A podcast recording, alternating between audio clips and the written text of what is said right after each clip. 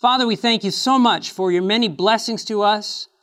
Above all blessings, the blessing of Jesus Christ, the way, the truth, and the life. And Father, as we're here to understand more of the truth that He's entrusted through the Word, I pray the Spirit of truth, your Holy Spirit, would be with us to guide our understanding this afternoon. Lord, help me to cover what I need to today. Give us all ears to hear and hearts to respond to the things that we learn, for we ask it in Jesus' name and for His sake. Amen. Okay, um, when you're giving Bible studies, there's a reason that you, for example, there's a reason you study the law before you study the Sabbath. The Sabbath grows out of a study on the law. And what's really interesting is when you study with most Christians about the law, they're all for you. In fact, I did an evangelistic series and I had this elderly couple come and they were, there's been a lot of attention given to the Ten Commandments by Christians in recent years. Um, They've had Ten Commandment days and Ten Commandment festivals and all kinds of stuff. Well, this old elderly couple comes to our meeting and they have these flyers that are all about the importance of the Ten Commandments. And the guy comes up to me, he's like, hey, do you mind if I pass these out to the guests? I'm like, go ahead, knock yourself out, right? They're all about the, the Ten Commandments until guess when?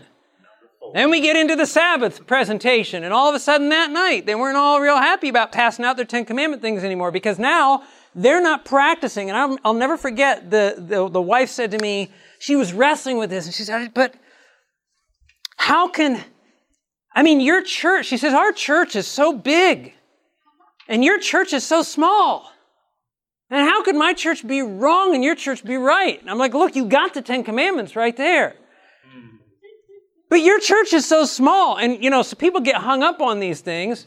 But the reality is, when we present the subject of the law to somebody, it makes sense. It makes perfect sense. And they're right there with you. And, and it, it, it helps to make the impact when they hear about the Sabbath because as unpopular and as different as the Sabbath is, when once they've said, oh, the law of God, yeah, we need to be keeping the law of God. Yes, it's important for a Christian. Yes, it's the will of God, God's expressed will for the life of the Christian. When you get to the Sabbath, you wrestle through that. You don't have to like it, but you're going to be like, you, because that groundwork has been laid, and when the, when the, the law you have to understand something that there are certain subjects you present to people that they're already going to be turned off by. Okay? People are predisposed. We're all predisposed to a certain degree. In other words, I may have a bias against something, and as soon as it comes up, I'm going to be like, oh, I've heard about this before. No, no, no, I'm not going to go there. There are other topics that you study with people that they all commonly agree on. And so when you start a series of Bible studies, you'll notice that the first several studies in the lesson are those topics that everybody can agree on, for the most part. They're not real, you know, they're not real threatening, they're not real, uh, you know, there can be conviction and that kind of thing.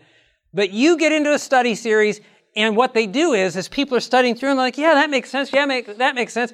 They're not the kind of things that are controversial. And so what happens is you're gaining the confidence of people. They see that you're presenting what's in the Bible and they agree with it. And it's important to do that. What do you think is going to happen if, if, if I decide the first study I'm going to give is on the Sabbath?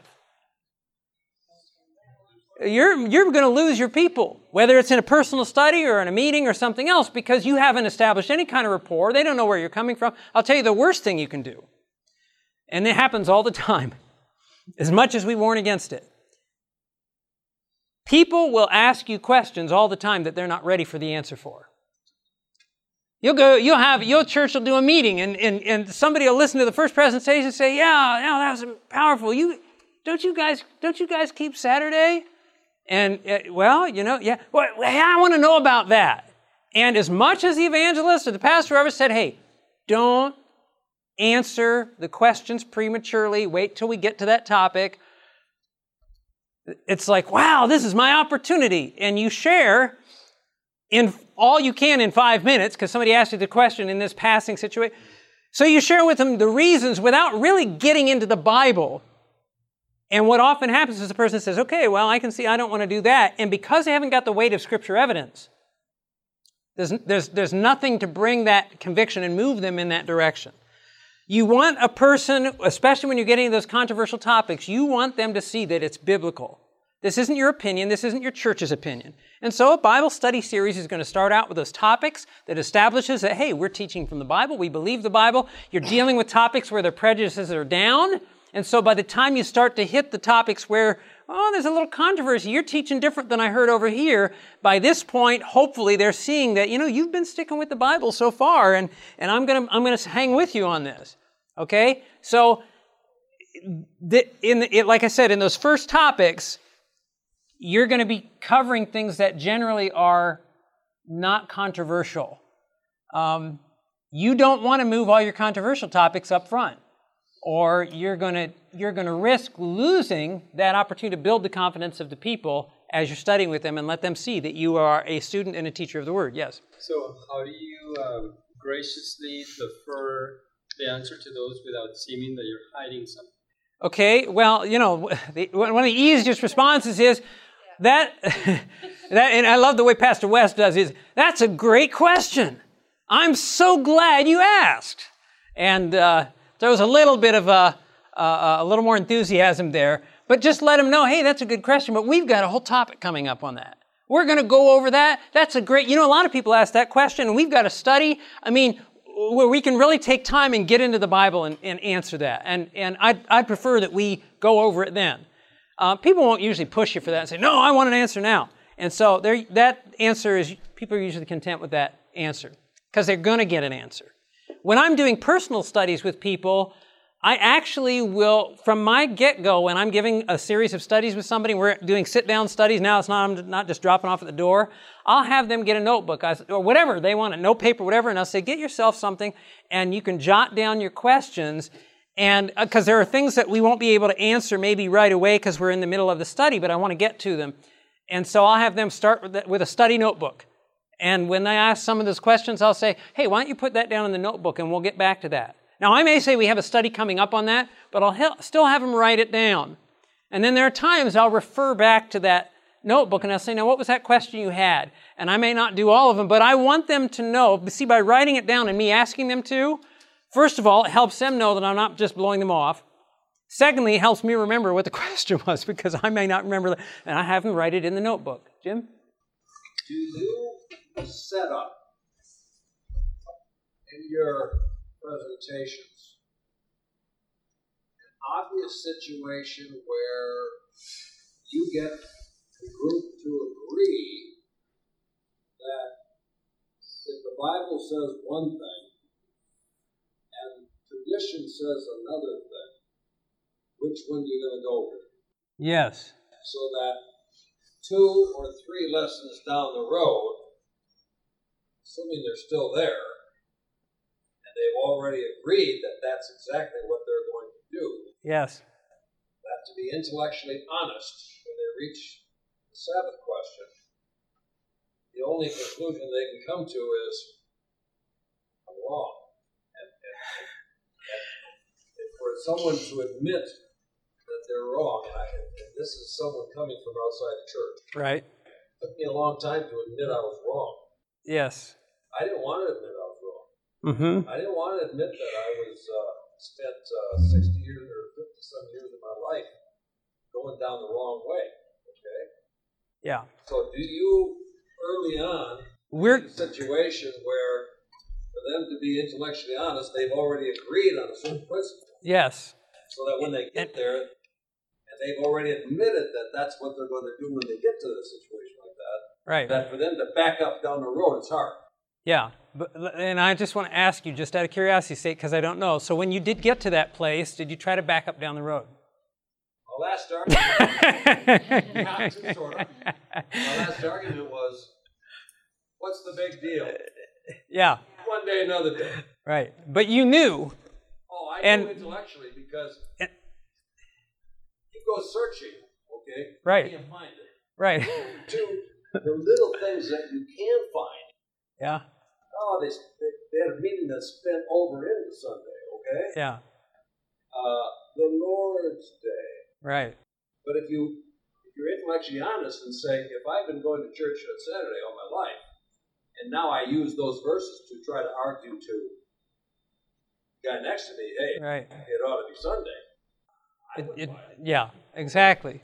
Well, and so what happens is, I, and I like your question, and yes, you'll find one of the things that you're going to start to find, because we've just gotten started here, And as we go into the studies, you're going to start to see that each of the studies is laying certain groundwork. And it's the way that you put the study and prepare the study that lays a certain groundwork. Well, Cameron laid some groundwork this morning, and I'm going to touch on that before we jump into this study. This study is going to lay some groundwork as well when we talk about the Antichrist. So, uh, the only thing I would say is even though you lay your groundwork well, so that a person can't, if they're going to be intellectually honest, they have to admit, I'm wrong, doesn't mean they'll admit they're wrong. or at least right away. Because of our nature. And the fact of the matter is, and I like to remind people uh, when I'm preaching anyway, even coming into that in preparation, the Bible says, How many have sinned? All have sinned and fall short of the glory of God. So, how many of us are sinners? All of us, right? So, how many of us have been wrong? I mean, you know, sooner or later, you're going to find something in your life where you've been wrong. And that's not a criticism of anybody. That's an admission that we are exactly what God says. We are fallen humanity. There's an enemy who has been working to deceive us, and God is undeceiving us by His Word. And there are things we're going to learn in His Word, and I'll tell people that in a seminar and a study. There are things we're going to learn in His Word that are going to be different, maybe, from how we saw it before. That is the Lord opening our eyes to see something that the enemy of souls has tried to deceive us on. But you'll see that happen in a lot. In fact, that goes along with how the studies are in their particular order. So anyway, you'll notice uh, a study order here, and there's a lot of studies. Now, just adding to, to that, with our Bible doc studies, you'll notice, just notice the first lesson is on Daniel 2. And the emphasis of that is trusting the Bible. You can also use Daniel 2 with an emphasis of we are living in the last days. It can come in, but the emphasis of the Daniel 2 we use right there at the beginning is like we've talked about, establishing their confidence in the Bible. And then the second one is on signs of Christ's second coming. And like Pastor Cameron was saying this morning, I mean, it's so obvious anymore. You're not going to have anybody saying, ah, that's not true. There aren't any signs around us. And so these are things that people, you're gaining their confidence. The why Christianity study, I'm going to touch on, on that maybe today, maybe, maybe tomorrow. And that's a study I wrote to establish some of what Cameron was talking about this morning, but just the way that I approach it instead of the way he approaches it. You'll find that everybody approaches the studies differently, okay? So the way I wrote my studies is going to be different from the way Cameron did, the way that John Bradshaw did with the It Is Written studies. And what this means is, and I don't think there's a study exempt from this, that as you are going through, as you're going to, you're, you've got an in-home Bible study, and you've got your Bible study lesson. I'm trying to find a lesson to, and you're going through your lesson and you're preparing your lesson, which I'll talk about a little bit further in a moment too. You should have reviewed the lesson before you ever go over it with somebody. That's, that should be obvious, but I've done a lot of training over the years with Emmanuel Institute. And even after sitting in class, we'd have labs where the students would break up in groups and they would give studies with lessons they had not prepared. And it's very easy to tell who has not prepared by reviewing their lesson. But let's say you've gone through your lesson. It's not uncommon in going through a lesson that you might come to a question, and here's the question, and then there's a text, and you read that text and you think, that text, what does that have to do with that question? That makes no sense at all. Okay? Now, maybe it's a misprint. Maybe not. I don't know. I've run into, there's nothing worse than coming into that in the middle of your study for the first time. And they're saying so, and they, and they, you know, you go through the text, and I've had, I've watched students do it. They'll read the question, and then uh, they'll go to the text. And then the person, you know, and the person's been silent the whole study. It's like question, answer, question, answer, question, answer. Here's it. You get to that when you ask the question, and then you have them read the text, and they say, what does that have to do with the, and you're like, oh, you know, this is of all, why couldn't we just move past it like every other question in the lesson? And they ask you, and if you didn't prepare, then you've got to fumble through that and say, you know, it still could be awkward if it's, if it's, it doesn't have to be. If, if I did review the lesson and I'm sitting down there and the person says, that tech, in fact, I won't even go there. I'll tell you what I would do. When I'm preparing my lesson, if I don't understand where it's going, I'll either come up with another text that makes that point, or I'll just skip that question. I'll just tell the person. I may, I may just bump over it and say, for sake of time, we're going to go to the next one here, or I may say, which is not false, because it would take a lot of time to explain it. Or, or I may just tell them I don't know where the author was going with this one, and so we're gonna, I don't know what, I mean, the person who wrote the lesson, but there is another text, and, and that's what I'll do. You want to be honest in your studies. You're not, you, nobody, including pastors, studies as a, as a know-it-all genius. There, I, I have no problem telling somebody, you know what, I just, I don't, I don't know. I'm not sure.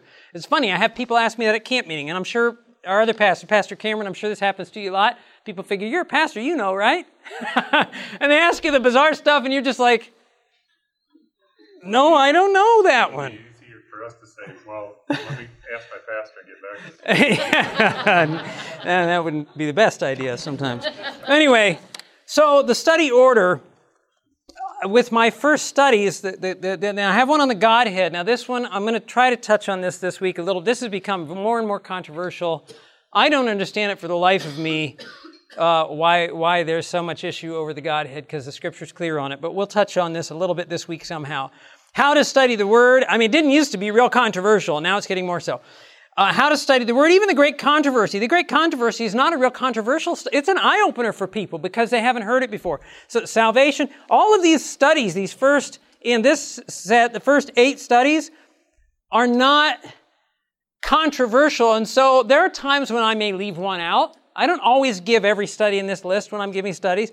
There may be times when I'll leave the Godhead study out, or I may leave the prophecies of the Messiah out, or I may move, juxtapose them and move them around a little bit. But when I start getting into the, some of the stuff like the, the, the, law and the Sabbath and the Antichrist and the New Covenant and some of these things, I don't want to be moving those around as much. Okay? And that's all I'm going to say about that for right now. I will refer you to, in, in the binder, you have the Bible Doc studies, and then Cameron showed you in the back, you have copies of, of his um, Unlock Revelation outline. So it's not question answer format like a study would be. Cameron, do you have this on Audioverse? Yeah, so you can get on Audioverse and hear his series, and now you have handouts for it. But it, it's helpful to when you're reviewing to give a lesson, it's helpful to get the different perspectives. So these, and of course, when he teaches, he's going to be teaching more from this perspective. So what he covered this morning, study number three, did God make the devil? Study number four, God on trial. Um, those are the primarily what he covered this morning. And then later on this week, he's going to cover the millennium, and he's going to do it more from his format here. That's why you have all of those lessons, at least one of the reasons. Okay, now moving out of well, you're going to need the binder in a minute for the study, but I want to move to this other handout. What I have done, I had a challenge, personally, um, I had a problem with the It Is Written study order because they had the Antichrist study as number 18. And when you're studying, especially from the three angels message standpoint, the Antichrist is a big part, a big part of a lot of what you study, and to throw it down at number 18 didn't make a lot of sense to me. Now, sometimes you have to be careful because if you were to move a study earlier, that study may bring something up that you don't want brought up yet. So, like I could say, you know what, I'm going to move, and that's what I did. You'll notice if you look at this little handout that after number seven, quality time, which is a study on the Sabbath, it comes number 18, the mystery of the, be- the mystery beast of Revelation, the one we're going to go over here this afternoon. You, the, the problem you could run into is let's say, now we've covered the Sabbath, but we haven't covered the secret rapture. If that lesson 18 brought up something about the secret rapture, I move it up in my study series and I say, hey, I'm going to cover this now. Oops! That study opens up something else that I don't want to get into yet. So if you're moving a study in the event that you were to do it, you don't want it, you want to make sure it doesn't preempt what you're going to cover too early. But the reason I move that up is you'll see why as we get into the lesson here. It's it really lays, it helps lay groundwork, and I think it comes in late in this particular set of lessons. So I moved it.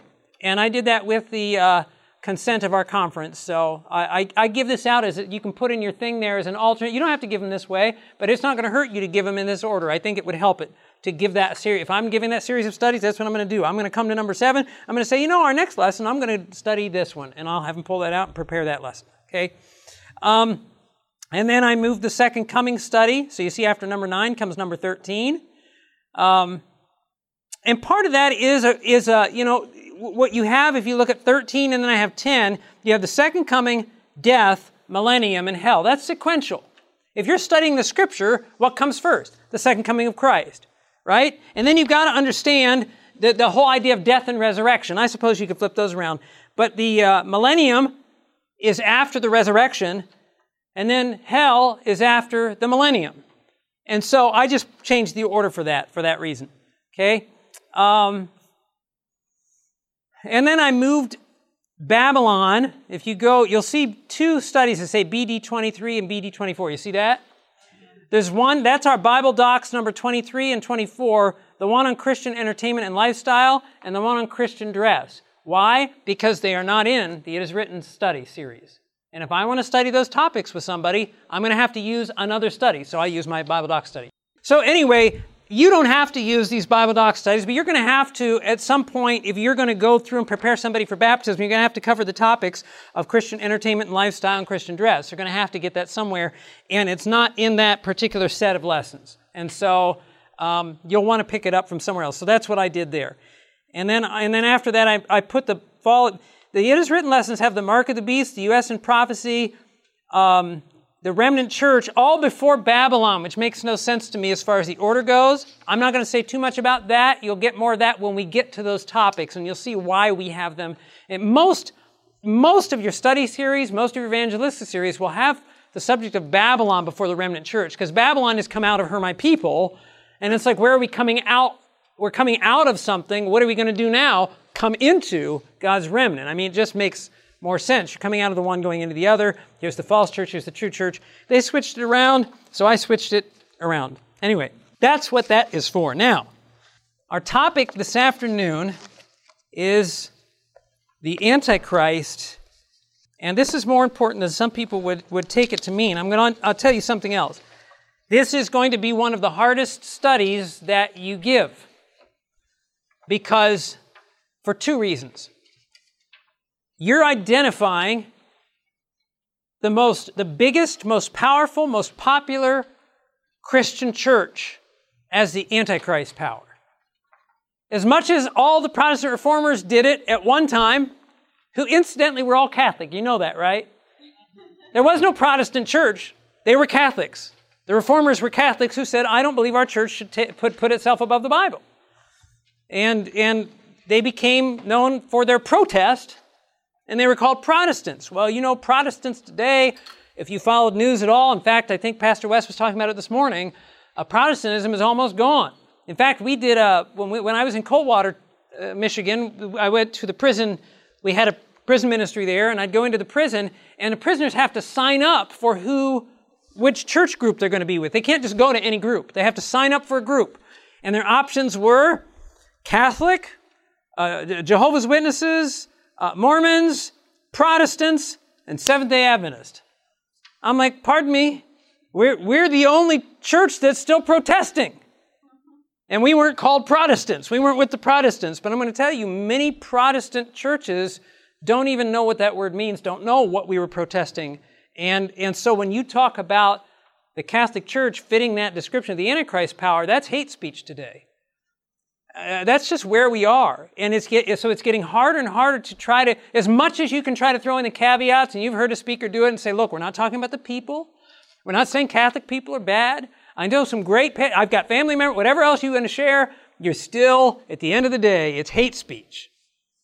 Some, kind of, some, uh, some places in the world have outlawed that to this day, and it's going to get harder, not easier.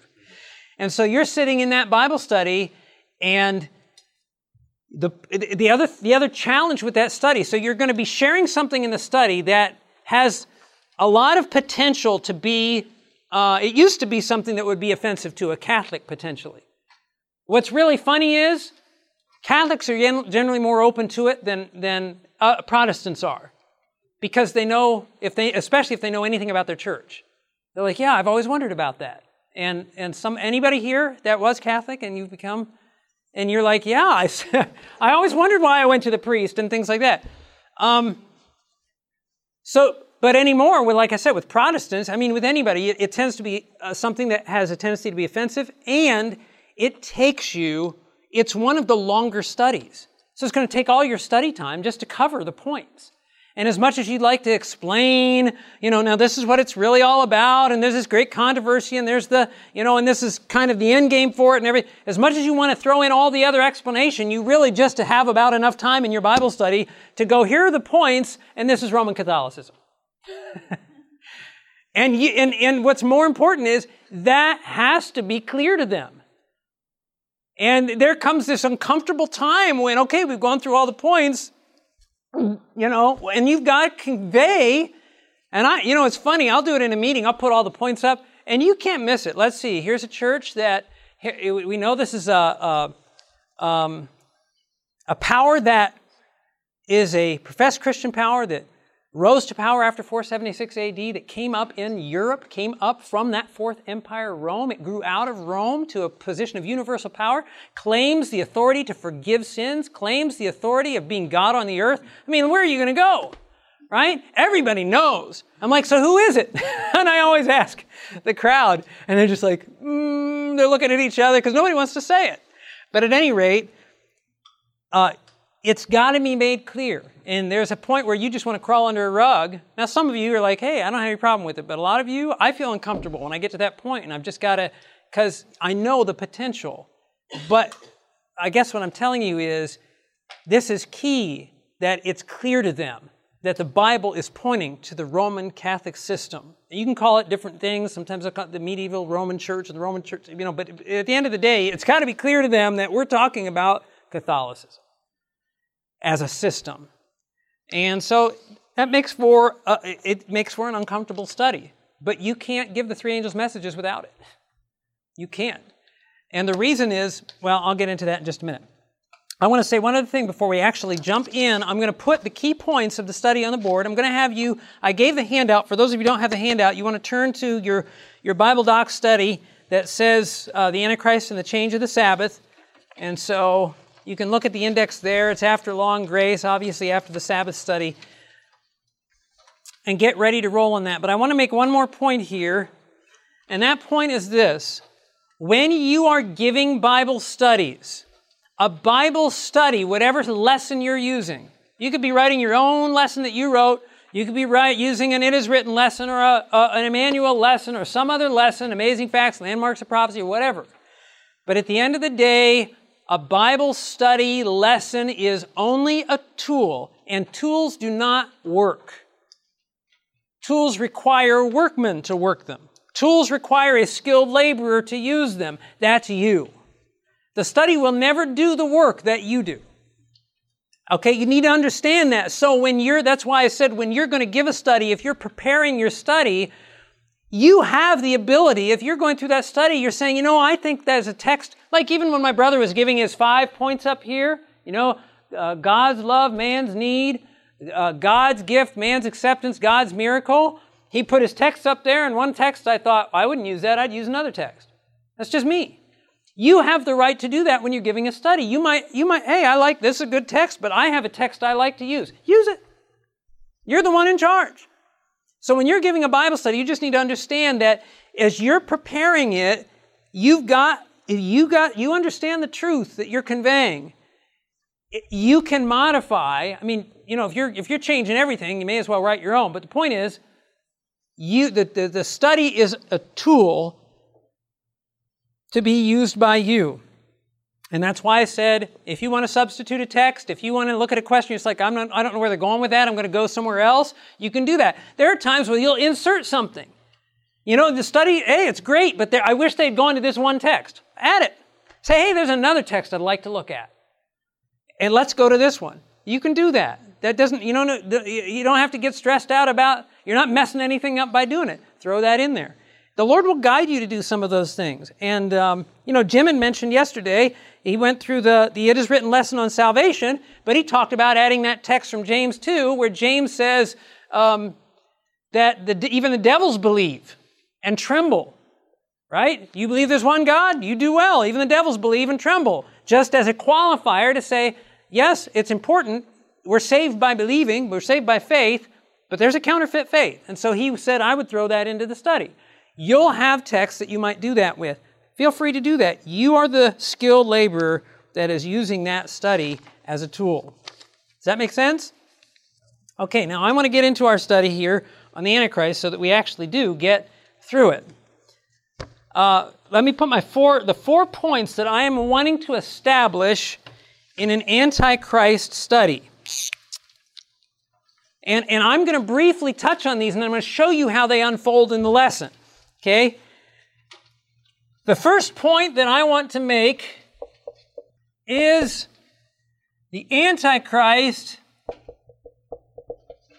is the counterfeit Christ of a counterfeit Christianity.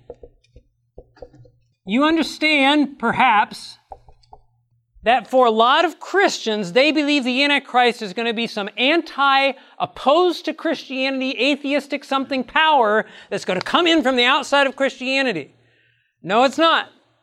Bible says it's going to be a, a, a, professed Christian power, and that's important for people to understand, and we'll explain that as we go. Okay? That's point number one you want to establish. Number two point that you're going to establish is Daniel 2 and Daniel 7 are parallel. Okay? And that just that just helps to establish where you're going and the identity of the Antichrist without having to do a lot of work. And I'll, I'll explain that as we get to it. Number three, you want to show that the identifying characteristics of Antichrist are fulfilled by papal Rome. Number four, you want to show that the little horn of Daniel 7 and the first beast of Revelation 13 are the same power and this is wordy point to the last conflict in the great controversy. I'll explain that as we go through. That's really those are those are the points you're wanting to get across. Okay? This is why now we did our studies a little bit out of order and you'll see that even in, in Cameron's order, as you look through uh, the studies that he did, the next, the, co- the ones he covered this morning, the next one in his series is on salvation. Typically, we cover great controversy before salvation. Great controversy basically identifies the problem of evil, the origin of evil, and then salvation is the solution to evil. Okay? And so, the reason we switched them around is because I knew Cameron needed more than the two hours in the afternoon. So we flipped it and had Jim just but typically you do, you would have covered a great controversy and then the plan of salvation as you come into, um, and you're not going to come from there directly into the Antichrist, but once you've come into the Antichrist, you've covered the great controversy. And so you'll notice as Cameron was going through that, in most of your great controversies, in any good great controversy study, you're going to have covered Lucifer's desire for worship. You're going to have covered um, his his uh, uh, you know what his angle was in the great controversy. And so, when you're coming to the Antichrist, what you're looking at, what we're looking at with the Antichrist is we're looking at a puppet that the devil uses to finish his and accomplish what he started in heaven. That's that's what we're looking at. The Antichrist is is the devil's front man at the end of time. That's all it is. And so and I mean, p- people don't grasp that. And this great controversy, he to worship from the beginning. How's he going to get everybody to worship him? Well, he's not going to show up with a pitchfork and horns and say, I'm the devil. And by the way, you want to sign up for my church? Come over here. No, he's going to pass himself off as a Christian power. And this is what the Bible foretells. And it's in, in behind it all, this is why it tells us in Second Thessalonians chapter 2, you can turn there even though it'll be coming up in, in, in uh, the study. Second Thessalonians chapter 2, I didn't, you know, this is, this is one of those passages Christians are universally agreed. When I say universally, that doesn't mean every last Christian on the planet, but the majority of Christians believe that Second Thessalonians 2 is pointing out the Antichrist power. Now, I didn't highlight, I've got Daniel 7 and Revelation 13, but I didn't bring up Second Thessalonians 2 just because it's hard to cover it all in one study. But in 2 Thessalonians 2, it describes this Antichrist power. In fact, this will be one of the first ones in the It Is Written lesson. Um, as one who opposes and exalts himself above all that is called God, verse 4, or that is worship so that he sits as God in the temple of God, showing himself that he is God. Notice verse 7 says the mystery of what? Now, some Bibles say iniquity. The, the actual uh, Greek word would translate lawlessness, which is why uh, New King James has it that way. For the mystery of lawlessness is already at work. Only he who now restrains will do so till he's taken out of the way. Then the lawless one will be revealed. Now this is talking again about the Antichrist. Most of your Christian friends agree with that. Notice verse 9. The coming of the lawless one is what? According to what? The working of who? Satan with all power and signs and lying wonders. You see the similar language in Revelation 13 when we get there in a little bit. In other words, this is the power the devil works through at the end of time to get his way. Okay, that's, that's what we're looking at. We're talking about the Antichrist. Now, we'll, we'll start the study in, in the beginning. Um, and I think what I'm going to do is I'm going to use the It Is Written lesson. So let me talk about um, this point here before we dive into the lesson. Let me talk about the first two points. And we'll see this in the lesson. In, in, uh, in ancient Israel, God had established a system to teach them salvation. What was that system? Okay, that was the sanctuary system, right? God gave them the sanctuary. Paul in Hebrews chapter uh, 9 says that that system was a, a figure that was to teach the plan of salvation. And uh, Pastor Daniel will be talking about that, I think, on Wednesday morning.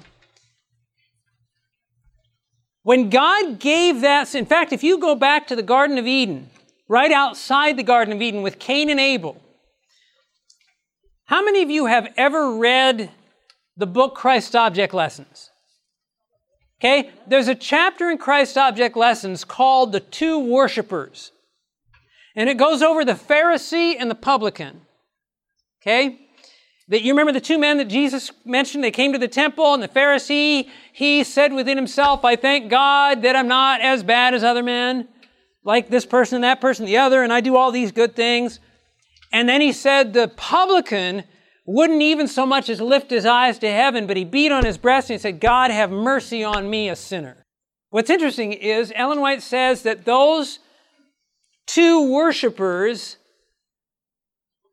include all the worshipers of God to the end of time and trace all the way back to Cain and Abel. When Cain and Abel came before God and they offered the sacrifices way back in Genesis, there were characteristics in Cain and Abel's worship that were the characteristic of the true and the false systems of worship throughout the Bible. And the two worshipers fit in that. The worshipers, uh, uh, Elijah versus the worshipers of Baal on Mount Carmel fit into that. And here's the thing you had Abel, who, because of his faith in God, came before God and he offered the sacrifice of the lamb that God required, right? It was a, it was a sin offering. You remember what Cain brought before God? He brought the fruits of the ground, which were a thank offering. And uh, I don't want to get too far into that, but here's the point God set up a system of offering to teach. Let me ask, and you should all have this one. What, did the offering represent? What did the lamb in the case of Cain and Abel represent? Represented Christ, right? It pointed forward to Christ. The animal sacrifices pointed forward to Christ, who what? Who gave Christ? God gave Christ, right? And so when the worshiper came with the animal to worship, what they were to understand is that animal was symbolizing what God was giving to them to save them. Now, the heathen world also had animal sacrifices. You're aware of that. And when I say heathen or pagan or whatever, I'm just talking about the non worshippers of God. They worship whatever else. They had animal sacrifices, they had human sacrifices, they had whatever. What were their sacrifices supposed to do? Okay, was to, God was angry with them, and they were bringing their sacrifices. Say, look, God, I'm bringing you this. Now will you accept me? Now will you love me? Now will you forgive me? Okay? So, in other words, in their mind, they were giving sacrifices to God to get God's favor, when in reality, God was giving a sacrifice to man to win man's favor. A little bit different, right? Are you following what I'm saying? They're diametrically opposed. True worship was the God of heaven taking an initiative to save fallen man when fallen man did not even want to be or think about being saved. The false system of worship was fallen man trying to earn God's favor with whatever he could give, whether they be the sacrifices or the works of his hands or whatever. Okay? And so the devil, what the devil did is he took that picture that God was trying to give of himself giving his son to save man, and he flipped it around with the pagan sacrifices and made the people think that God was just an angry God who needed his pint of blood or his quart of blood or whatever to be appeased so he would love man. Are you following that?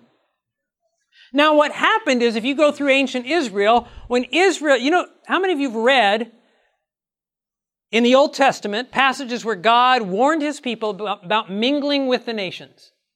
Don't mingle with the nations. Don't make covenants with the nations around you. Don't get caught up with the nations around you. Why? Well, because they get caught up in idolatry, we say, because they get caught up in worldly practices, right? And they would do all of these licentious things and everything else, and that's true. But here's what I want you to understand. In them getting caught up with the nations around them, what happened is, and you'll see this in the Old Testament, God's people still worship God, but they began to worship Him like the heathen. And the animal sacrifices that used to tell them that God loved them and was saving them became their appeasement of God, just like the heathen sacrifices. And Ellen White says that that was the devil's whole purpose to take that, that sacrifice. She says that he looked at the sacrificial system and the devil, and he read in that system God's communication to man of salvation. He said, I've got to mess this thing up. And so he flipped it around. And he got Israel to mingle with the nations, and as they mingled with the nations, it didn't just change the way they lived. It changed their understanding of who God was. And once they understood God differently and they understood the character of God differently, it gave birth to all of that atrocious lifestyle that the heathen lived. Okay, the lifestyle of the heathen is an outgrowth of their under, misunderstanding of God. Are you following that? Now, that didn't just happen in ancient Israel, see, because when we come into the apostolic church, in fact, there's a passage, I don't have it in front of me, but Ellen White talks about the sacrificial system, and she said it was so perverted when Christ came. She said the entire system had to be swept away. It lost its ability to teach God's people because of the perversion. And so Christ comes, he, he sets the truth in its true light, he clears away all the error of tradition, all the errors of paganism that had come in from his people wandering around with the heathen for so many years. He brings the truth out in its fullness. He's, he commissions his apostles to go preach the everlasting gospel. They preach, they understand the gospel. And then what happens? After Jesus ascends to heaven, after the apostles die off, the church begins to think that it needs to win the concession of the pagan nations. Right? This is the early, this is the dark ages, right? And so in the early Christian church, but not early enough where the, now the apostles are passed off the scene the Christian church begins to try to make concessions with the world around. And we know this from history, right? We're, gonna, we're going to try to get the pagans to worship in our Christian church with us. Well, what can we do to do that? I suppose we could take their pagan statues and bring them into the church and we'll rename Jupiter St. Peter, right? How many of you are aware of this history? So the church began to take these pagan things and bring them into the church. And we'll take the pagan day of worship, Sunday, and we'll bring it into the church and call it the Lord's Day, right? And in their attempts, and don't miss this, in their attempts to bring, to mingle with the pagan world and bring paganism into the church, once again, they flipped the picture of God, or the devil flipped the picture of God, just like it in the Old Testament, and now worship becomes what I'm going to do to earn God's favor instead of God giving a gift to save my soul. Okay? And this, this is at the heart of what was wrong with Catholicism. Everything else grew out of it. Catholicism, the Antichrist power, you got to understand this. The word Antichrist, and I'm not going to look this up, I'm going to give you a reference here. I wrote it down somewhere. The word Antichrist only appears in the Bible four places. In the letters of the Apostle John 1 John 2, verse 18, and verse 22. So 1 John 2, 18 and 22, 1 John 4, 3, and 2 John 7. It's interesting that it's never used directly in connection with Revelation 13 and what have you. The word Antichrist means what? Okay? Now, Antichrist, anti, and we think of anti, anytime we talk anti, anti is against, right? Mm. Well, it, it does have that meaning, But what a lot of people miss is the word anti in the Greek actually means in the place of. It's against, but it's against in the sense of I'm going to take your place. I'm, I, am in other words, what's that? Yeah, you've got, so the Antichrist, the very term Antichrist is somebody who is in the place of Christ. And that's why I say that the Antichrist is a counterfeit Christ of a counterfeit Christianity. What's happened is the devil has taken, let me ask you, what was God's, that, that sacrificial system that God intended to teach his people about who he was and his love and salvation, what was it made up of? Tell me some of the elements, some of the parts of the sacrificial system.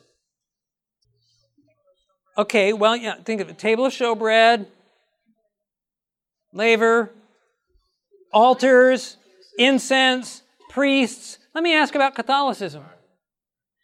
Right? You don't go to most Protestant churches and have altars and priests and incense and, and the sacrament. But what do you have in Catholicism? You have the, the, the, this, these elements that God intended to teach one thing, and now they're in the church, and you're going to count off rosary beads, and you're going to do so many, you know, uh, uh, uh, whatever to earn God's favor. Right? And so you've got a, and, and here the people are going and they're like, well, this is supposed to be Christianity. And they're going to this system for salvation that can never save anybody besides the fact that it is perpetuating the picture of God that Pastor Cameron was talking about this morning that the devil brought in with a great controversy. And so the reason that God is identifying this in prophecy, and that we're identifying it with people so that they understand that there's a counterfeit and that they can be, you know, disillusioned, if you will, and get a clear picture of who God is. I'm going to tell you something. The most monumental change in my own Christian experience. Let me finish a thought here. It didn't end with Catholicism. It didn't end with Catholicism because Catholicism gave birth to Protestantism in a lot of ways. Let me rephrase that. Catholicism, the Protestant churches never came out fully of Catholicism. And so they made their advances but I'm going to tell you that there is still, and this is the difference between the two worshipers, between Cain and Abel, between the two worshipers in the temple, between, you know, in, in Elijah, and between those who receive the mark of the beast and those who receive the seal of God. All the way through, one group have a mindset of a vindictive God that they're going to appease. And I'm going to tell you're not going to have a Christian today is not going to tell you that. They're going to be like, hey, I'm, I'm going to church to appease God. Okay? But what they will do is they'll argue with you about why you would bother keeping the Sabbath, that the law is done away because we can't keep it, and, and all of these things. Well, what are they getting at? And, and we get into this, and I think uh, my brother Jim brought it up, or somebody brought it up earlier. This whole, we get into these discussions about what salvation, what's a salvation issue and what's not. What is that about? Like, why are Christians discussing whether something that, hey, you know, let, let, uh, is my diet a salvation issue? Is your diet a salvation issue? Why do we have discussions like that? And I think it was Jim who said it that if God is telling us this is what pleases me, why do I care if it's a salvation issue or not? I'll tell you why. When I was in high school, I hate to admit this, but I was I was of the mindset that I would do whatever it took to get by and get my diploma. Okay? I wasn't the overachiever. Okay? I could have. I could have done very well. But I would always, hey, tell me what I got to do to get by. Now, why does a person do that? And it's not just limited to high school, it's a lot of things. Why am I asking for the bare minimum? Why does somebody ask for the bare minimum they can do? Because they don't like doing it, right? And when I'm saying, is that a salvation issue? The reality is, I'm basically saying, look, I don't like serving God. Tell me what the least amount of services I can give Him and get by. Well, that betrays the reality that you're worshiping on Cain's altar when you're thinking that way. You're worshiping in that mindset that it's an appeasement. And I'm going to give him, what, what do I have to give him? What do I have to give him? Tell me what I got to give him. And I'll give him that much and no more. When you're worshiping God and you realize that everything, see, when you're worshiping from the perspective of a, of a, a Cain, for example, and you're appeasing God, then everything you do in the service of God is for Him, not for you. I got to change my diet for Him. I got to change the way I dress for Him. I got to change the music I listen to for Him. But when you are worshiping the correct way, You say, God is telling me about my health and the way I, I exercise and eat and what have you for me. The requirements of God in health are a gift from God to me to help me. The requirements of God for entertainment are for me. They're a gift to me. It's not me earning something from God. It's God saying, look, I want you to have this gift so your life is rich and full. And now am I going to be like, oh, do I have to do that, God? No, I want the blessing, right? Are you following what I'm saying? So these two mindsets, these two, this is this is what we're going to have at the end of time. These two worshipers. So the Antichrist just brings that out. The system, the Antichrist system, has infected Protestantism as well. And there are a lot of Christians. They can talk and sing all they want about the love of Jesus, but the reality is deep down they're going to do the bare minimum to get by because it, it's not there. There is no relationship with Christ. They talk all day long about the relationship with Christ.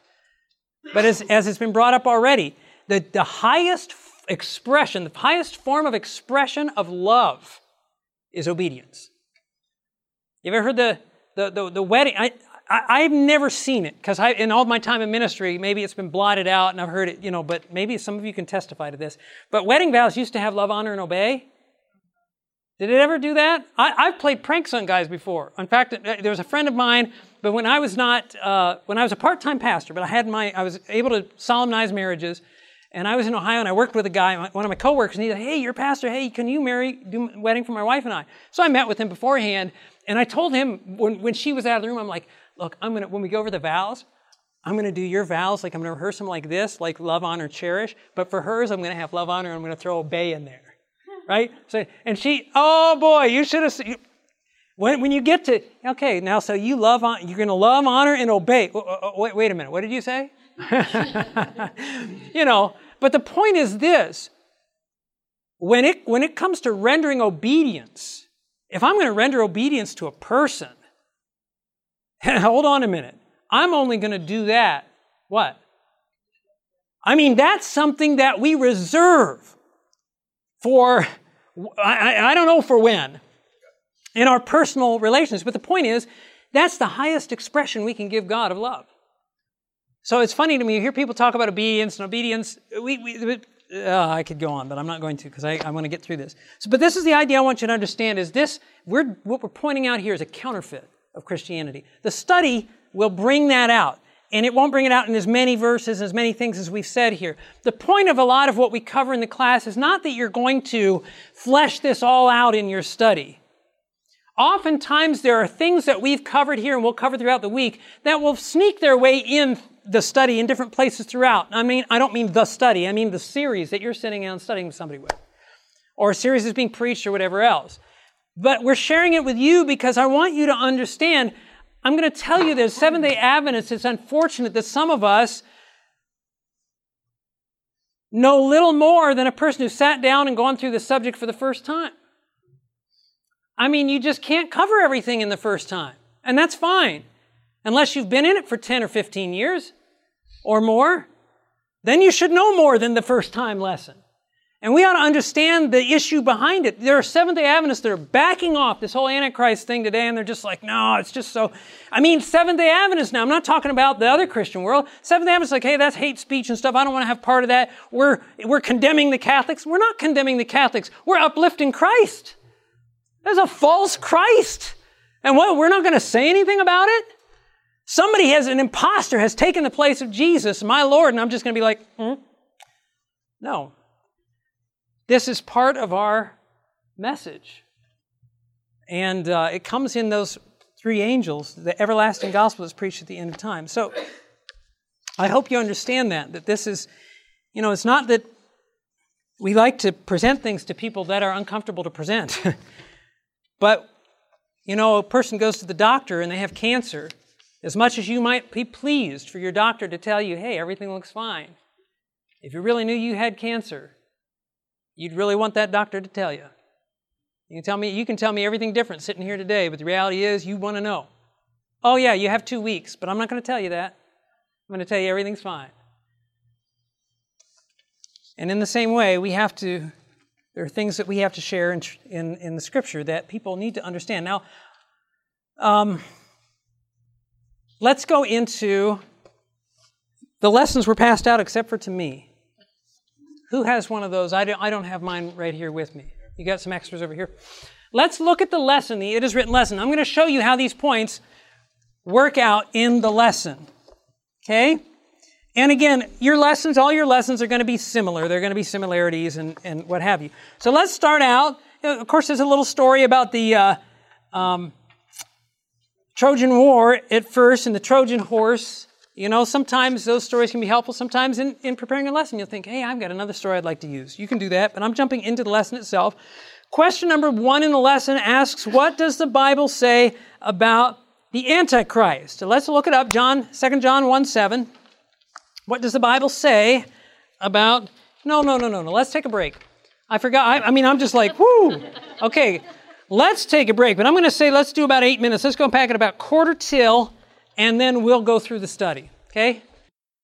Heavenly Father, again, we just thank you for the word of truth, and we ask now, Lord, for the guidance of your Holy Spirit as we seek to um, understand better how we can share your truth with others, for we ask it in Jesus' name. Amen. Amen.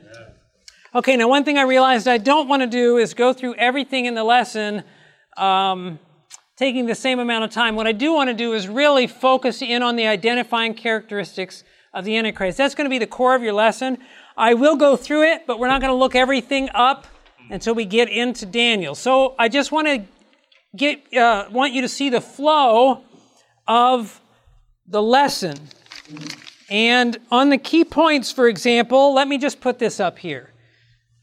Point number one in the It Is Written lesson is covered in questions one through three. Point number two is covered in questions four through six. Point number three is covered in questions seven through nine. Point number four is covered in 10 through, I think it goes to, four, no, it goes to 13. Maybe it does go to 14, but the bulk of it is, I just have 13 in my notes. Okay. Now, we've made this point before that when you give a lesson, let me just double check that. When this lesson does have 13 questions, but you don't have 13 points. You have four points. And what that means is not every question you give or go through in a Bible study is going to carry the same weight. So, for example, if I'm establishing this point with questions one through three, what's going to happen is I'll probably save most of my commentary for after question three. So we'll go through, in other words, I may sp- we may spend, we'll look up the text and we'll go through question one, and we may spend two minutes, three minutes on question one, and then we may spend two to three minutes on question two, then we may spend eight minutes on question three. Because now we've made points one, two, and three, and then I'll flesh out the point that's being made there, then I'll move on to the next segment. In other words, there are, po- there are times in your study where some questions are going to bring things together, and you're going to, that's when you're going to expound where you've come to and make sure they're on the same page with you. You don't want to get down to the end of the study and then say, okay, now here are our main points, and the, you want to take them along with you. And so once we, a certain point is made, I'm going to pause and I want to make sure that that's clear, and then I'll move on. I'll explain what I mean by that in a minute, but I just wanted to give you that breakdown. So let's start with question number one. What does the Bible say about Antichrist? It takes us to 2 John 1 7. And it says, Many deceivers have gone out into the world who do not confess Jesus Christ is coming in the flesh. This is a deceiver and an antichrist. Now you'll notice in the note here, it says the term antichrist is mentioned only in four passages. I gave you those already. All in the letters of John.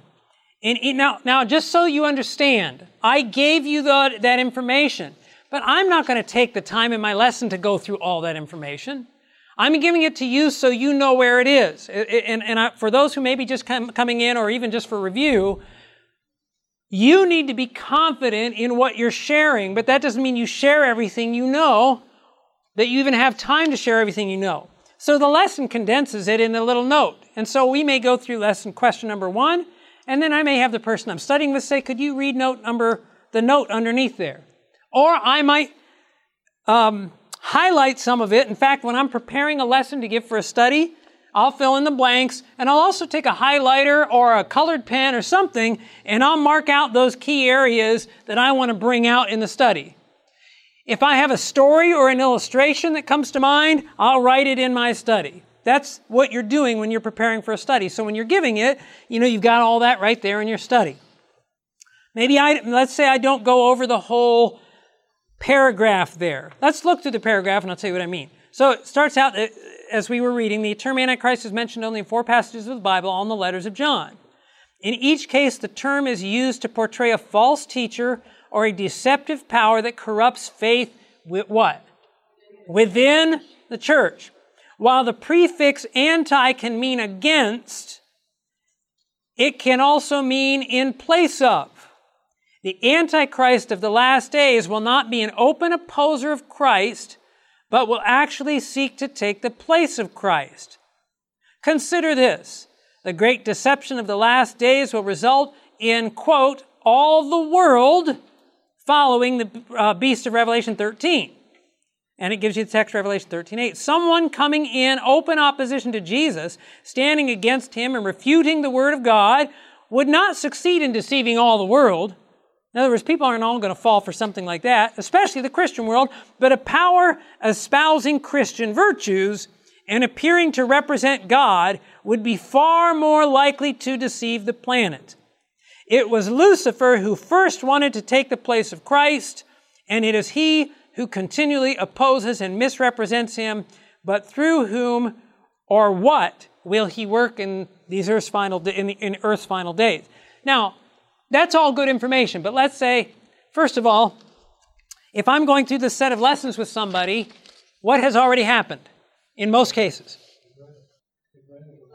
Okay, they've re- they've gone through it, right? They've gone through, they've filled out the blanks, I've filled out my blanks. So I don't need to feel like I got to read through the whole thing. We may go through question one, and what do you have there for question one? Well, this many deceivers have gone out in the world uh, who do not confess Jesus is coming in the flesh. This is deceiver and an antichrist.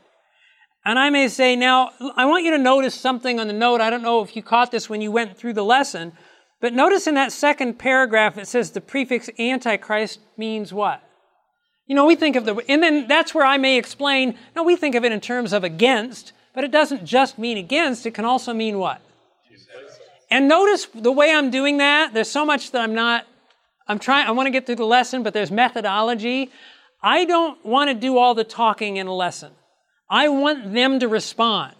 And so I'll say things like, even though I'm, you've read this before, and I'm asking you, you probably read this, you know, when you went through the lesson, but it, it notice it, the word Antichrist doesn't just mean against, it can also mean, and that's how I'll do it. I want them to answer it. Why?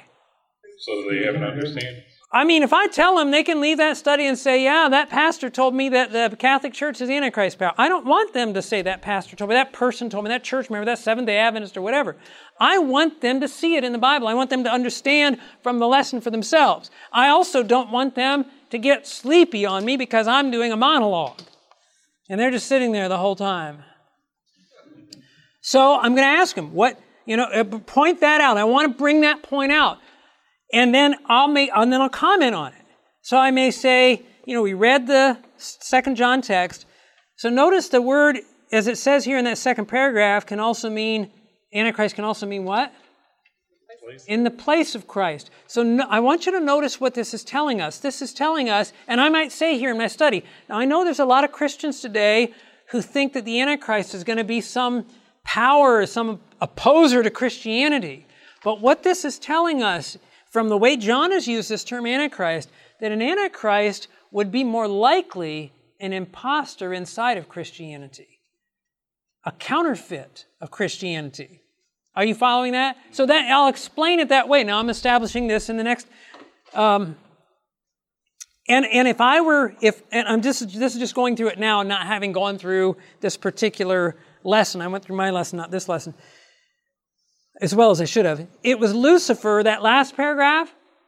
I would highlight that one as too. I probably wouldn't, you know, the other, it's good, they read it, all the world and stuff. Maybe I'll comment to that degree, the, uh, point, but I may say, when I get to the last one, we went through the, the great controversy study, so I may say, now you remember that great controversy study that we had? Who was it who wanted to take the place of Christ? It was Lucifer. And we may read that or I may ask that question. And so, who really is behind all of this? When we're talking about the Antichrist, is Lucifer against Christ? Sure, he is. But why? What's he want? He wants the worship that belongs to who? To Christ, right? We saw that he was in the wilderness and he said, If you will just bow down and worship me. And so the Antichrist is really a power that Lucifer is working through, still trying to get that worship for himself. Now, I brought that all out of this uh, text and the following paragraph. You follow that? Okay, so I, I personally, reading through that, I wouldn't read through the whole thing again if I was giving the lesson. I would have highlighted a couple of those points to help to make my main point. Now, let's see how the lesson addresses this further in question number two. Now, when I'm giving a study, what I like to do is I like to ask the question and then I'll ask them to read the text, and then I'll read the question again and ask them the answer. That keeps them engaged in the study.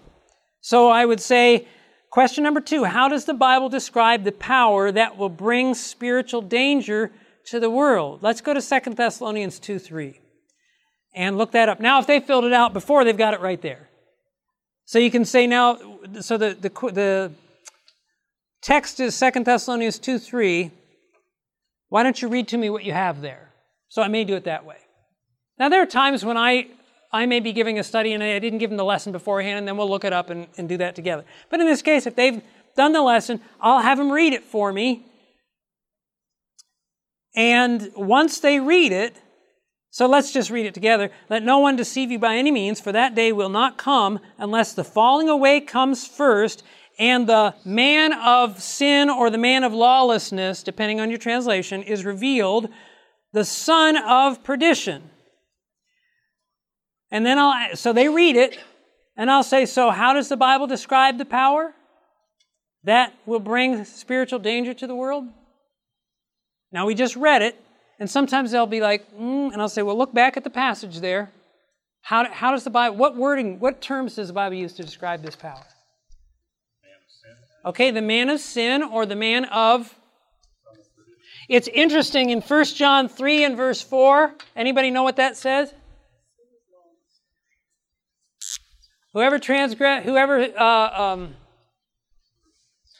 commits sin transgresses also the law, for sin is transgression of the law. Or if you read it in a newer translation, it says sin is lawlessness. Okay? Transgression of the law. The word in the Greek is this word, anomia. Okay, this comes from the word nomos in the Greek, which means law. You don't have to know all this. The A is a negative. So it literally means lawless or against law or without law. That's why it's translated in a newer translation, lawlessness. That's the same word that it's using to describe the Antichrist power. He's lawless. That's not by accident. The Antichrist attacks the law of God, doesn't he? I may not bring that out at this point in the lesson, but um, I, I, it's in the description. So let's say, for example, we go to question two, and I have you tell me how does it describe him? Well, the man of sin. And I may tell them, if of course, if they're using the New King James, it says the man of lawlessness. It's the man of lawlessness. And I might tell them at this point, now I want you to hold on to that, the man of lawlessness. Depends if I've studied the law yet. If I've studied the subject of the law and we've already seen how the law has been attacked, then I'm going to bring that out and I'll say, now isn't that interesting? We talked about the attack on the law of God and how Christians today, even Christians today, are questioning whether we should keep the law. Isn't it interesting that the Antichrist is called the lawless one? So it's not, it's not Christ who's trying to do away with the law, is it? It's the Antichrist. But if I haven't studied the law yet, I may say, now notice that the Antichrist power is called, the Bible calls him by the name the man of lawlessness. Hold on to that because we're going to see that coming up in a lesson. So I may put that in there. I'm just wanting them to make that connection. You're going to find as we go through different, the different lessons that everything weaves together. They're not, we don't, our truth is not a disconnected bunch of, of information. But the point I want to, the lesson doesn't get into it, but I want to get into in my lesson, in this, if I'm using this one in particular, is at last so it calls him the man of lawlessness. What else does it refer to him as? The son of perdition. Can you think of another place in the New Testament that uses that phrase, the son of perdition. Okay, John 17. Now go here. I would have this written in my margin. Boy, I'd be going to this one. And I'll see, you'll see why in a minute. John, Matthew, Mark, Luke, John. Boy, I got to watch my time here. John 17. I'm going to have to move more quickly or move past some things. But I want you to see this one. John 17. Hey, I'm teaching in the morning, right? I got the first class. So you can pick it up. John 17. And um, I want you to notice verse 12. Jesus is praying to his Father. He says in John 17, verse 12, While I was with them in the world, speaking of his disciples, I kept them in your name. Those whom you gave me, I have kept, and none of them is lost except who? The son of perdition, that the scripture might be fulfilled. Now, when you're speaking of his disciples, what's the only disciple he could have spoken of that was that he lost? Judas. So who is he calling the son of perdition? Judas. Was Judas a non believer? Was he outside the Christian faith? No, he was inside. Did he betray Christ with a punch in the mouth? How did he betray him? With a kiss. Why? Because he wanted to make it look like what? He's on Christ's side. Now, isn't it interesting that the Apostle Paul, when referring to the Antichrist, one who's in the place of Christ, calls him, it's the only other place in the New Testament that, that phrase is used, the son of perdition. Uses it about Judas, and then here about the Antichrist. Why? Because he's not a power outside of Christianity. It's a counterfeit inside of Christianity that pretends to be on Christ's side, but really wants the place of Christ. Okay? So I'll bring that out. That's helping me make point number one. That's important for people to understand. Wow, this is a. Because, like I said, most of your Christian friends believe the Antichrist is going to be, and this is part of this goes with all the media, the Left Behind series, and all this, that the Antichrist is going to be some suave European guy, some Nicolae Carpathia, if you ever followed, who's going to come in and he's going to deceive the Jews and blah, blah, blah. No, it's a power inside the Christian faith. Okay, number three, ask where did the Bible writers warn apostasy would arise from in Earth's final days? And we'll just look at the passage here. I know this, Paul says in Acts 20, that after my departure, savage wolves will come in among you, not sparing the flock, also from among yourselves, is what it says in the passage. Men will rise up speaking perverse things to draw away the disciples after themselves. So you have established in the first three texts, that's, I'm, you know, I may spend a little bit of explanatory time, like I said, and then here I just want to really bring the point home. So you see, that the Bible's telling us, it's giving us clues that help us to understand that the Antichrist is not going to be power outside Christianity. It's going to come up inside Christianity as an impostor. Also, Paul warned from among your own selves, they're going to be these men who rise up and speak perverse things. This is what the Antichrist is. It's a subtle counterfeit inside the Christian faith who's going to try to draw people away after himself. Oh, and Second Thessalonians 2 4 goes right along with uh, question number three. So I didn't notice there was two texts there. Uh, same thing. He sits as God in the temple of God, showing himself that he is God.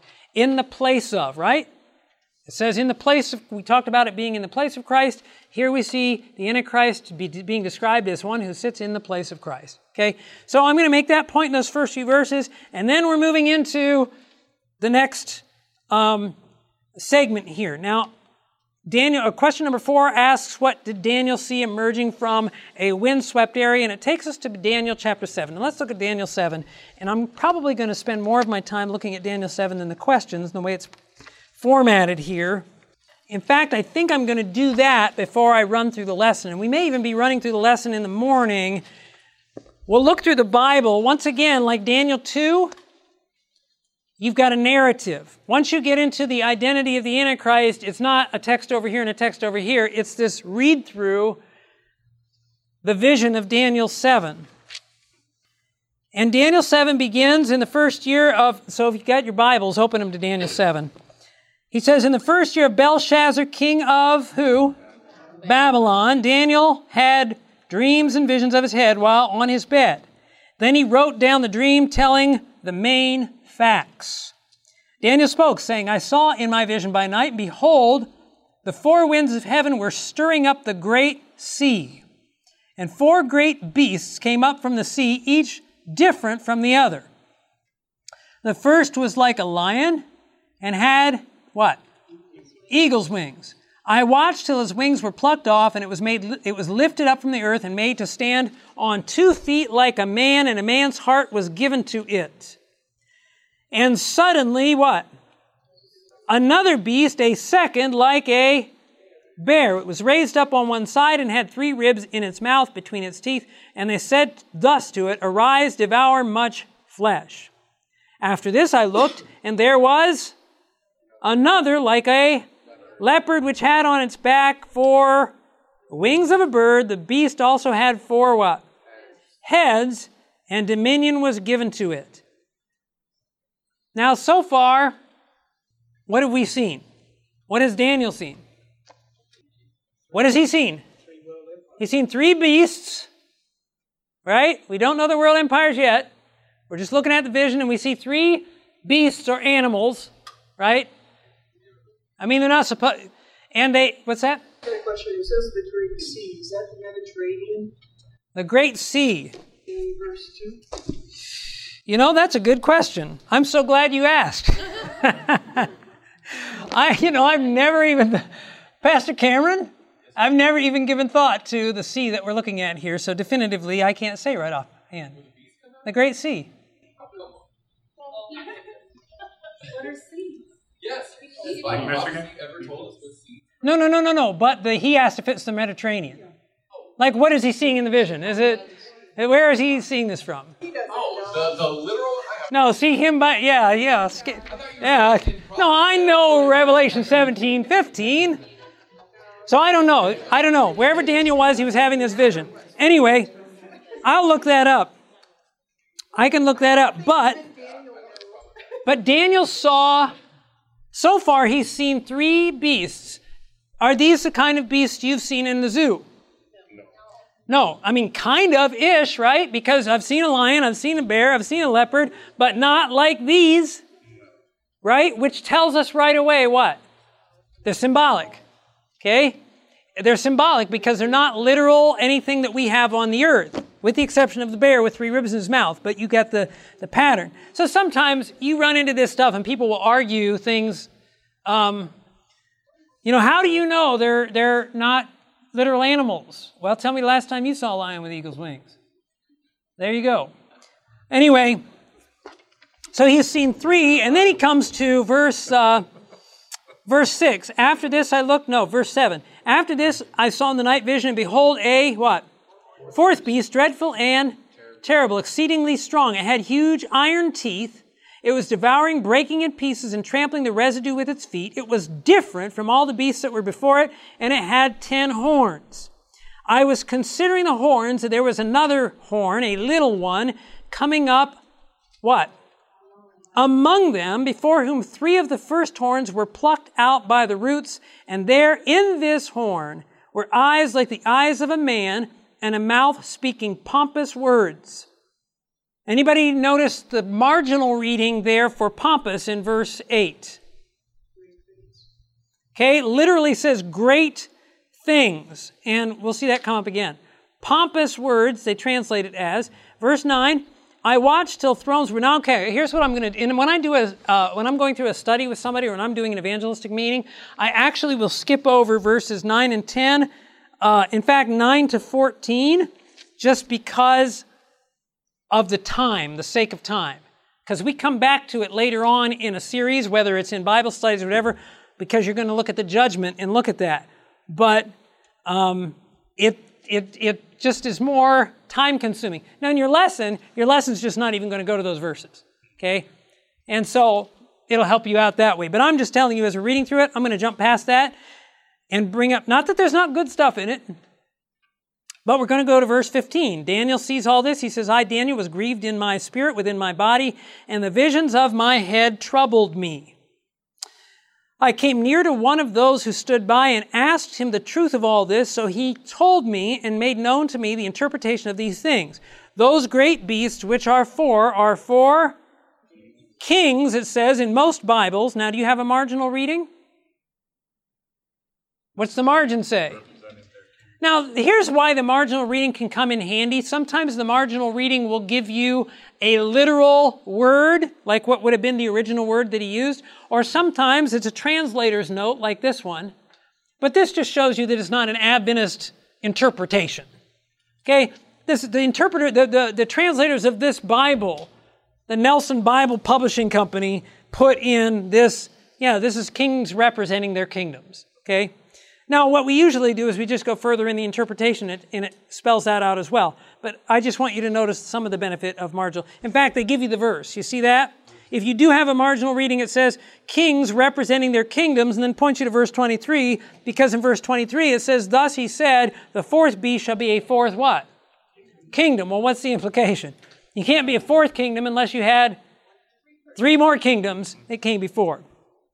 And so that's usually where we go to establish that. So Daniel says the interpretation he gives is these are four kings or kingdoms which shall rise out of the earth, but the saints of the Most High shall receive the kingdom and possess the kingdom forever, even forever and ever.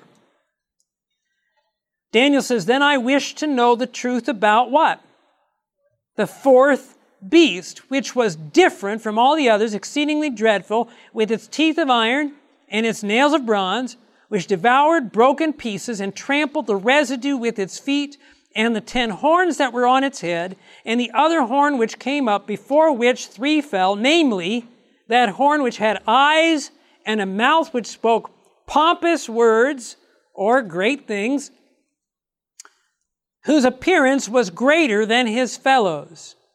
I was watching, and the same horn was making war against the saints and prevailing against them until the Ancient of Days came. It talks about judgment being made in favor of the saints, um, which is that passage we read over. Verse 23, thus he said. Okay, so he's in verse uh, 19, he says, I wish to know the truth. And then he gives all this description. And here's the angel's answer. Thus he said, The fourth beast shall be a fourth what? Kingdom on the earth, which shall be different from all other kingdoms. It shall devour the whole earth, trample it, and break it in pieces. The ten horns are ten what? Kings who will arise from this kingdom, and another shall arise after them. He, the other one, shall be different from the first ones, and shall subdue what? Three kings. He shall speak pompous words. The word pompous is italicized. You see that? When you find an italicized word in the Bible, it means it's supplied by the translators. Not a huge deal right now. Not going to bring it up in my study, but I just want you to be aware of that. So literally, it would read, He shall speak words against the Most High. If somebody speaks against the Most High, that would be pretty pompous, wouldn't it? Therefore, the translators add the word pompous. Okay. He shall speak pompous words against the Most High, shall persecute the saints of the Most High, shall intend to change times and law, then the saints shall be given into his hand for a time, and times, and half a time. But the court shall be seated, and they shall take away his dominion to consume and destroy it forever. Then the kingdom and the dominion and the greatness of the kingdoms under the whole heaven shall be given to who? The people, the saints of the Most High. His kingdom is an everlasting kingdom, and all dominion shall serve and obey him. This is the end of the account. As for me, Daniel, my thoughts greatly troubled me and my countenance changed, but I kept the matter in my heart. Now, if we wanted to take the time, if we wanted to take the time, we could go, and I'll tell you why I'm not doing this. If we wanted to take the time, I could go through and show you texts that clearly establish uh, what winds are and all of that, but we don't need it to make our point. And one thing that uh, Ellen White had counseled one of our pioneers, J.N. Andrews. If you know anything about J.N. Andrews, this guy was uh, a super scholar, read the Bible in seven different languages, had most of the Old Testament and all the New Testament memorized. Said at one point that if the New Testament were blotted from existence, he could reproduce it from memory. Okay? And he didn't say it in a boastful way. He was a very humble man. He was our first official overseas missionary. But anyway, he was a scholar. And Ellen White had to tell Brother Andrews at one point, Brother Andrews, you have to be careful when you're sharing the truth that you don't bury the seed so deep that the green shoots never reach the surface of the earth. In other words, it never comes up and sprouts. Okay, you're so, and when you're sharing, there's so much that we could draw out of and be very thorough with the Antichrist. In fact, I, I have done it more that way in the past. I thought, well, it's controversial, so I want to just really nail it down, and here's 75 points that establish, I'm being a little bit facetious there. But again, 13 points on the Antichrist being, you don't need 13 points. You, you, and so there are things that could be drawn out of the passage, but there are some very simple, clear points from this passage that are all you need to establish the identity of the Antichrist. So the first thing that you're going to do, and what a lesson will do, is it's going to establish that you're looking at a parallel of Daniel 2. This is very easy. You don't have to spend a lot of time on this, so I'm not, I'm not going to. I could give you all different kinds of proofs. But when you go through the vision of Daniel and you ask the person, so what have we seen so far? Well, we see these kingdoms. Are these, uh, I'm sorry, these beasts, are they literal beasts? Have you seen them in a zoo? Well, no, I haven't. So that means they're what? They're symbols for something. Well, what are they symbols for? As you go on in your study, you're going to see that those four kingdoms, the fourth kingdom represents the, the I'm sorry, the fourth beast represents the fourth kingdom on the earth, right? And so that implies three other kingdoms. So the four beasts represent four kingdoms. Have we seen four kingdoms before in Daniel? Now, I'll ask the person this when I'm studying. I'll say, now remember we studied, where, where do you remember four kingdoms from? They'll be like, well, that, we studied that image. That's right. And you remember when we studied that, I told you that that was what kind of prophecy? You guys remember? No? It was apocalyptic, but that's not it. It's a prophetic prophecy. Yes, it was.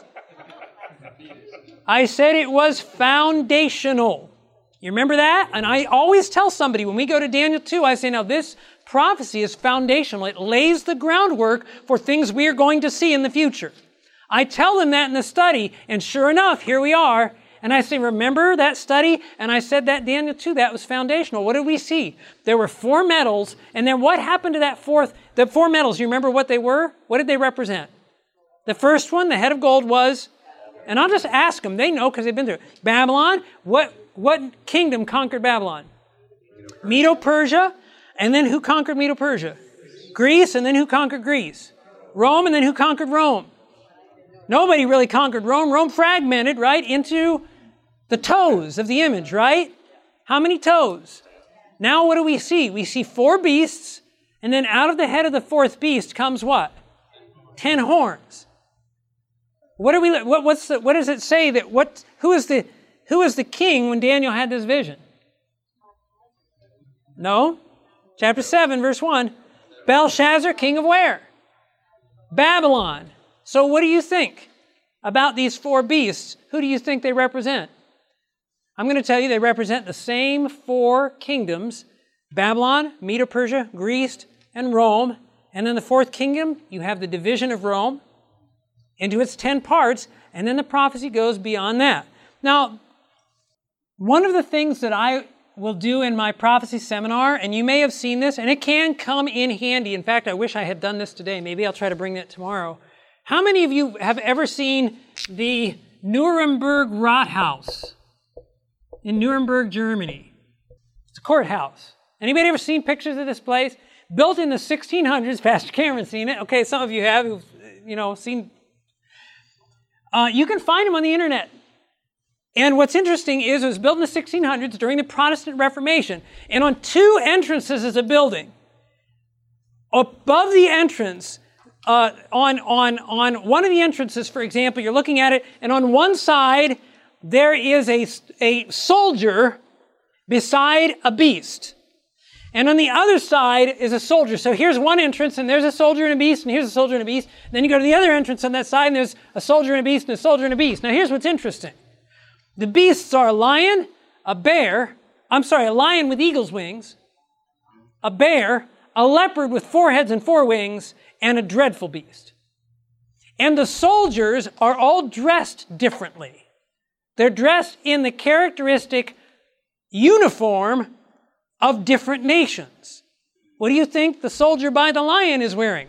Babylonian uniform. What about the one by the bear. Medo-Persian uniform. And then you come over by the, the leopard and the soldier is in a Greek outfit. And then, of course, you have the Roman soldier by the dreadful beast.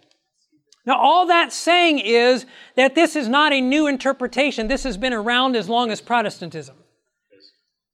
And so it, it, some of these things help people because, you know, some people are hearing this for the first time. Like, you know, and, and this tells us that for many years that these nations have been identified. Babylon, Medo, Persia, Greece, Rome. Okay? Now, another thing that you can do, I'm not going to do at the moment, just for sake of time. In fact, in my, in my uh, Bible docs lessons, you have the passages that point you to a couple places, for example, in Jeremiah, where it tells you, where Jeremiah refers to Nebuchadnezzar and the armies of Babylon as a lion coming up out of his thicket. In another place, he refers to Nebuchadnezzar and the Babylonian army as coming on eagle's wings.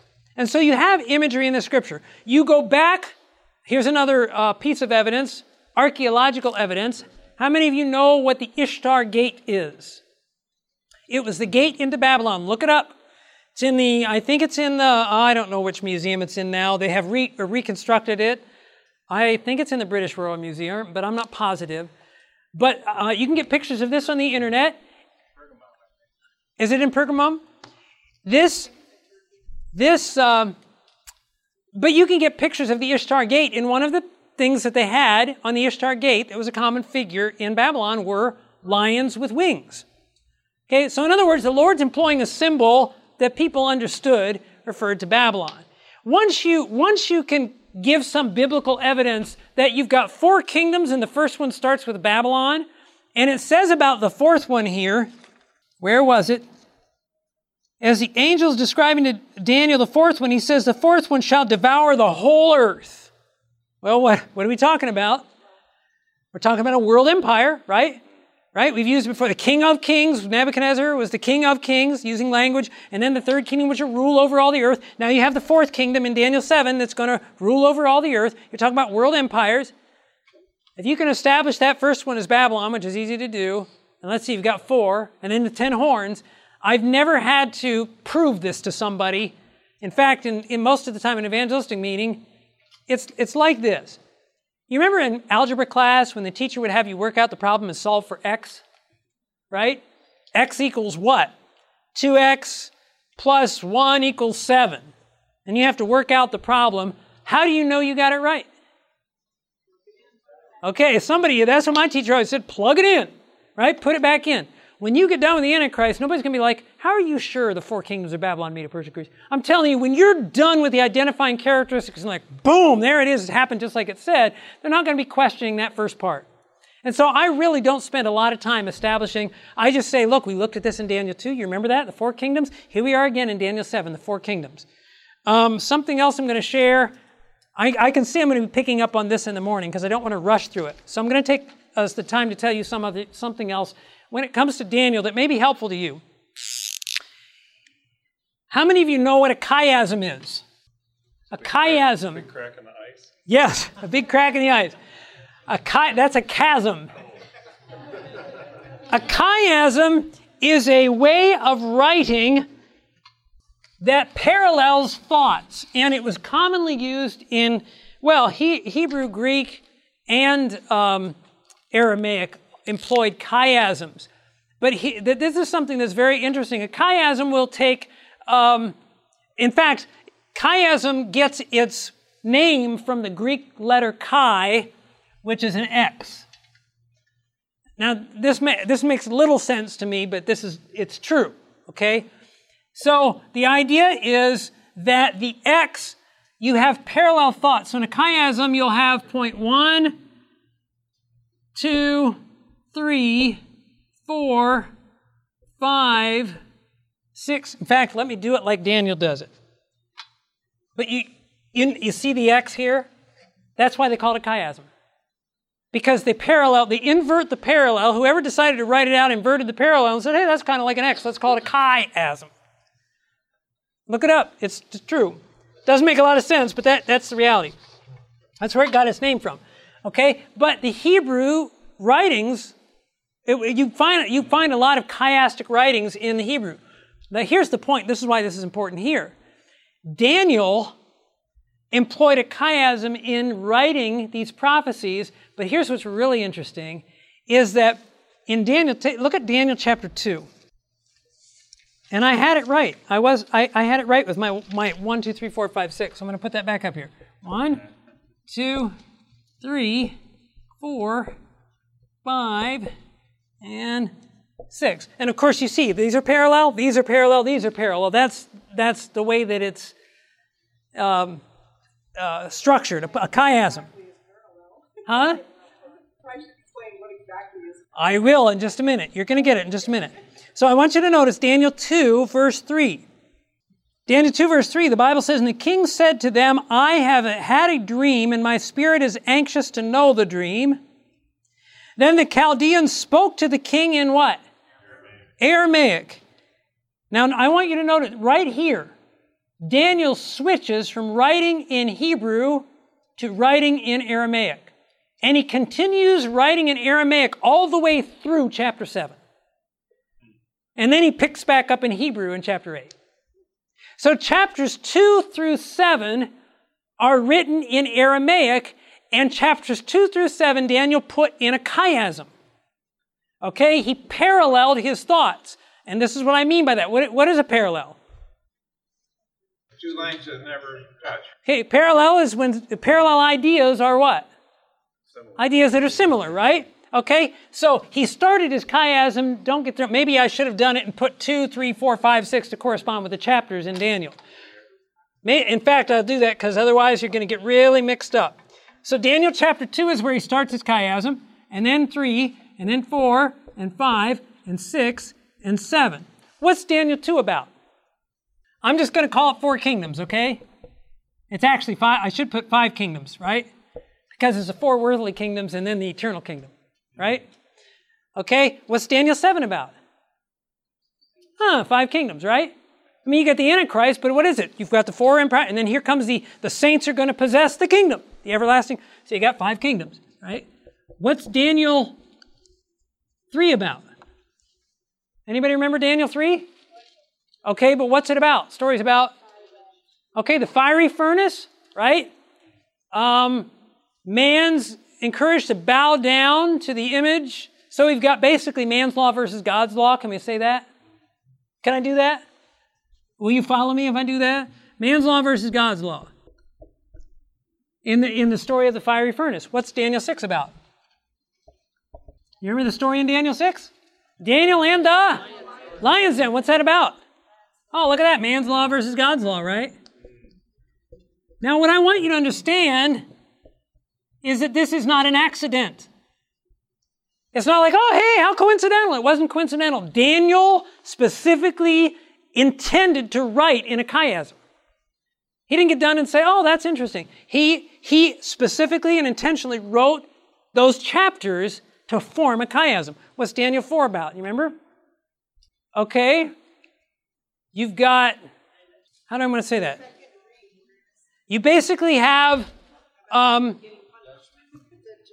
God, God's encounter with a, with a heathen king, however you want to put it, right? Nebuchadnezzar is, you've got, God gives his vision to Nebuchadnezzar, and then Nebuchadnezzar goes and wanders for seven years like an animal, and then Nebuchadnezzar is converted, right? What is Daniel 5 about? Belshazzar, the grandson of Nebuchadnezzar, that was what? So basically, you've got a heathen king's encounter with God and a heathen king's encounter with God. One turns out well, one turns out not so well right? But they're parallel, right? Now, the reason I'm showing you this again is you don't accidentally stumble upon a chiasm. Daniel, when he was writing, he switched language and then in his Aramaic, he parallels. Now, Daniel, in writing, paralleled Daniel 2 and 7. What's the chance that the kingdoms of Daniel 7 are the same as the kingdoms of Daniel 2? So I'm just telling you this. I don't share this in a study. I have shared it in some studies and some, but when I'm giving a study on this, I'm not breaking this out. But what this does is it gives me confidence to know I have not the slightest shadow of doubt that I'm dealing with Babylon, Medo Persia, Greece, Rome, and the breakup of Rome into 10 parts and the rise of the papal power. Not the slightest shadow. You may, I've had Adventists that are like, well, you know, I'm not just sure about that anymore. What do you mean you're not sure about that? It's, it's, it's as solid as solid can get. And so I'm just sharing that as another one of those pieces of evidence that can help you to know look, people are going to throw curves at you. People are going to throw things and say, well, how do you. Because it's that's because that's what the Bible's teaching. Okay? This is this is and, and the reality is you uh, uh you're not going to have I, like I said, I don't have people, I've never had people challenge me when I refer back to Daniel 2 and say, What do you think these four kingdoms are? Okay? Now, what we're going to do is in the morning, I want to zero in on, we're going to start out just zeroing in on those counter, those uh, characteristics of the fourth kingdom. And typically in a study, again, you're going to go through Daniel 7. It's not going to take you long to give the introductory part of it and to lead up. You really want to spend the bulk of your time. Think about this. In Daniel chapter 7, how many verses does he spend talking about the first three kingdoms? And then how many verses does he spend talking about the fourth kingdom and the Antichrist? And so you want to do the same thing. When you're actually giving the study, you don't spend your whole study talking about the first three kingdoms. We're going to bump past that. That's why I say, look, four kingdoms, divided into 10 parts. That's what we saw in Daniel 2. Boom, let's go to that fourth kingdom just like Daniel wanted to, and then we'll spend the bulk of our time explaining that. So in the morning, that's what I'm going to do is we're going to look at those characteristics because I want you to be clear on those characteristics, and then we'll look at the lesson and how the lesson walks through that. And any lesson you give, they're going to do it a little bit differently, but they're all going to walk through the same stuff. And some lessons will probably, what does this one use anyway? Let me see how many points they make. They've got 10, 10 points, 10 characteristics. And I told you, I'm kind of shying away from trying to give so many. I'd rather have the few clear points, and we'll talk about that in the morning. You guys have been good, you've been attentive. Some of you had questions about materials. You can ask me that after class, and we'll look forward to seeing you at 9 a.m. Okay, sound good? Let's pray together. Father in heaven, again, we thank you so much for your word.